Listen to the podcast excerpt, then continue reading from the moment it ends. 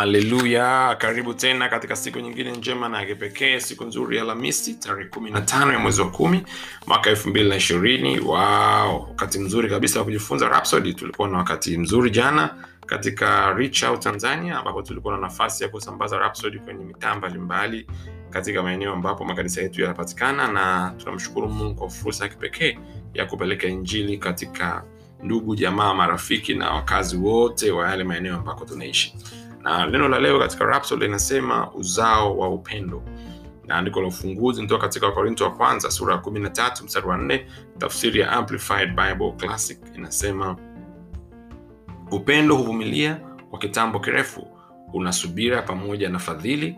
Upendo kamwe hauhusudu wala kutokota kwa wivu haujivuni wala hautakabari haujidhihirishi kwa majivuno. Haleluya.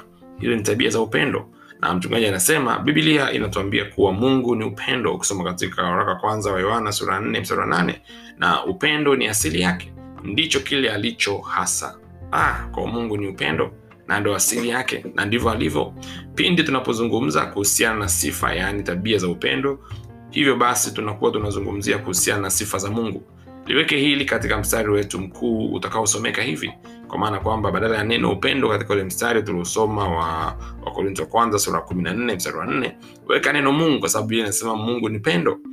Na ukiweka hivyo katika ukiweka ukibadilisha neno upendo na mungu katika mstari huo litasomeka namna hii kwamba mungu huvumilia kwa kitambo kirefu.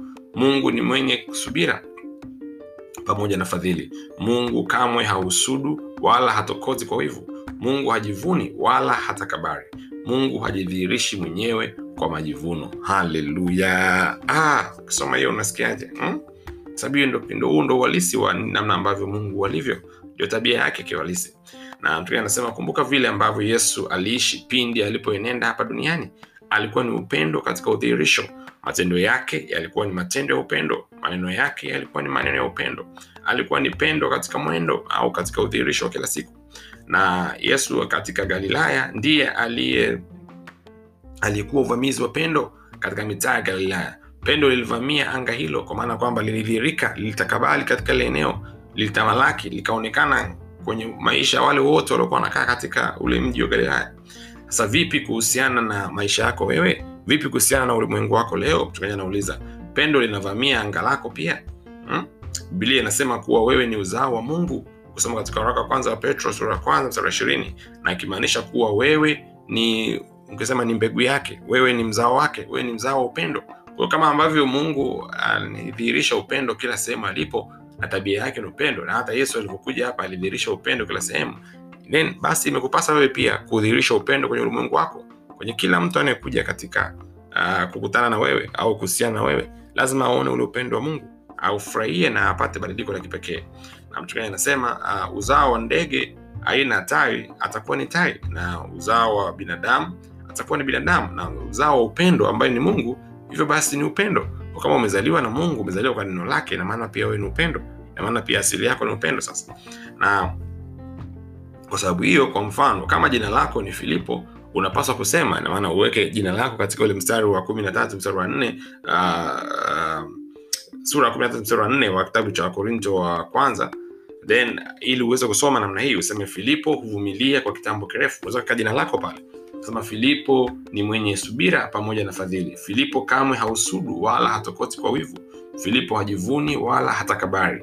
Filipo hajidhihirishi mwenyewe haji, mwenyewe kwa majivuno asifiwe mungu. Kwa hiyo weka hilo jina lako hapo katika huo mstari. Nazungumza hiyo ndio iwe ni asili yako. Hiyo ndio namna yako ya kufanya mambo namna yako ya kuishi. Hiyo ndio namna ya kutembea katika upendo. Unaanza kuji, kujitangazia wewe mwenyewe na kusema hiyo ni programming kwa kupitia maneno. Kujipangilia wewe mwenyewe kutembea katika upendo sawasawa neno la mungu linavyosema. Na tukaendelea kusema kwamba neno la mungu linatuonyesha sisi ni akina nani? Neno ni kioo. Pindi unapotazama katika kioo hicho una haupasi kusahau vile unavyoonekana lazima uonekane lazima uweze kugundua ile asili yako. Mfano wewe ni mvumilivu wewe ni mkarimu wewe ni mstahimilivu wewe ni uliyejaa upendo na wewe ni mnyenyekevu pia. Na endapo kiburi au chuki inajaribu kushika tamu kupitia wewe kataa na tamka kwamba mimi si mwenye kiburi mimi, si, mimi ni mnyenyekevu nimejaa upendo kama vile yesu alivyo naishi katika jina lake.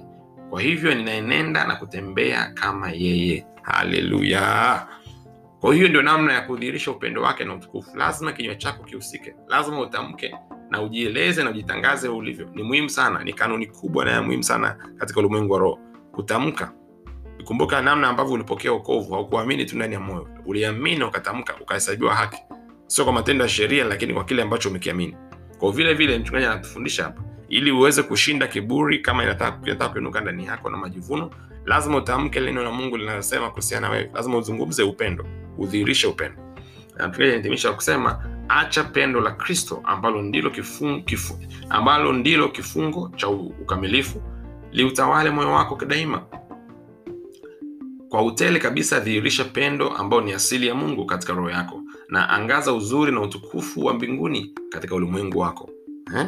maneno mazito sana hapa mchungaji anaeleza kwamba pendo la kristo ndicho kifungo cha ukamilifu. Kwa hiyo kama utaishi maisha ya ukamilifu na ubora. Lazima upendo wa kristo udhihirike katika maisha yako kila siku itwao leo. Kila siku bila nasema ni upendo wa mungu umemiminwa kwa wingi ndani ya mioyo yetu kupitia roho mtakatifu. Kwa hiyo kama unataka kutembea katika kipimo cha ukamilifu na ubora katika safari yako ya ukovu na ushindi huku duniani lazima upendo wa kristo uwe sehemu ambao unadhihirishwa kwenye maisha yako kila siku itwao leo. Wow tufanye ukiri kwa pamoja. Sema ninaangaza na kudhihirisha upendo wa mungu kwa unyenyekevu wote kwa upole na kwa uvumilivu. Najihusisha na wengine kwa rehema. Kwa utele ninadhihirisha uzuri na utukufu wa mbinguni katika ulimwengu wangu. Sina kijicho sina wivu sina majivuno sina kiburi wala jeuri. Bali ni, mimi ni mwenye kuchukuliana na wengine. Ni mpole kwa sababu ya pendo la mungu limeminwa kwa wingi katika moyo wangu kwa roho mtakatifu haleluya haleluya huu ni ukiri wa kipekee hmm? kwa hiyo hauna wivu hauna kijicho hauna usuda hauna majivuno hauna kiburi. Sio sehemu yako sio maisha yako sio namna yako ya kuishi. Haleluya haleluya basi unaweza kufanya mafunzo zaidi kwa kusoma mistari ifuatayo. Hebu uh, tuende katika kitabu cha waefeso sura ya nne mstari wa pili. Neno linasema kwa unyenyekevu wote na upole kwa uvumilivu mkichukuliana katika upendo. Sema kwa unyenyekevu wote kwa upole kwa uvumilivu mkichukuliana katika upendo. Kwa hiyo upendo sio sio hadithi sio nadharia. Upendo ni vitendo. Ni maisha ya kila siku. Ndio maana hapa linasema kwa unyenyekevu wote kwa upole kwa uvumilivu mkichukuliana katika upendo. Kwao unapaswa kutembea katika upendo kila siku. Lazima hiyo ni sehemu ya maisha yako. Lazima hiyo ni, ni namna ambavyo maisha yako tabia yako na mwenendo wako unadhihirishwa kupitia upendo na ukitaka kujua definition ya upendo nenda kasome ile uh, wakorinto sura kumi na tatu wakorinto wa kwanza. Soma, soma yote. Utaweza kuelewa tabia ya upendo namna ambavyo upendo unafanya kazi. Lakini pia uh, andiko lingine nitaenda kulisoma ni waraka wa kwanza wa petro sura nne mstari wa nane. Ndio linasema zaidi ya yote iwe na juhudi nyingi katika kupendana kwa sababu upendo husitiri wingi wa dhambi. Oh, kumbe kwenye kupenda lazima uweke juhudi. Haitokei tu hivi hivi. Lazima uweke juhudi. Nasema hivi zaidi ya yote iwe na juhudi nyingi katika kupendana. Kwa kumbe unaweza ukafanya juhudi kuonyesha upendo na kudhihirisha upendo kwa wengine. Na ndicho ambacho neno linatuambia asubuhi ya leo. Na andiko la mwisho ni katika wakorinto wa kwanza sura ya kumi na tatu mstari wa nne mpaka wa saba. Neno linasema mpaka wa nane neno linasema upendo huvumilia upendo hufadhili upendo hauhusudu upendo hautakabari haujivuni haukosi kuwa na adabu hautafuti mambo yake wenyewe hauoni uchungu hauhesabu mabaya haufurahii udhalimu bali hufurahi pamoja na, na kweli huvumilia yote huamini yote hutumaini yote hustahimili yote. Upendo haupungui neno wakati wote bali ukiwapo unabii utabatilika. Zikiwapo lugha zitakoma yakiwapo maarifa yatabatilika. Ah! Oh, kama ulikuwa unajiuliza definition ya upendo au mnyumbulisho wa upendo ni nini upendo kiwalisi ni nini hii ndio inakupa definition ya upendo. Neno la mungu neno la mungu ndio kweli ndio nuru na linaweza kudhihirisha mambo yote. Kwa hiyo rudi tena katika sura ya kumi na tatu. Soma kwanzia mstari wa kwanza mpaka wa nane wa tisa wa kumi. Tafakari tena vizuri kuhusiana na upendo na tembea katika upendo huu dhihirisha upendo huu uonyeshe upendo huu katika maisha yako ya kila siku itwao leo. Mungu akubariki sana. Wasiana nasi katika namba zifuatazo 736 tuambie kile ambacho umejifunza na kile ambacho uko tayari ukifanya katika ulimwengu wako kudhihirisha upendo wa kristo kwa familia yako ndugu jamaa marafiki unaowajua na usiowajua siku yako iwe njema, iwe ushindi, iwe utukufu, katika jina la Yesu, amina.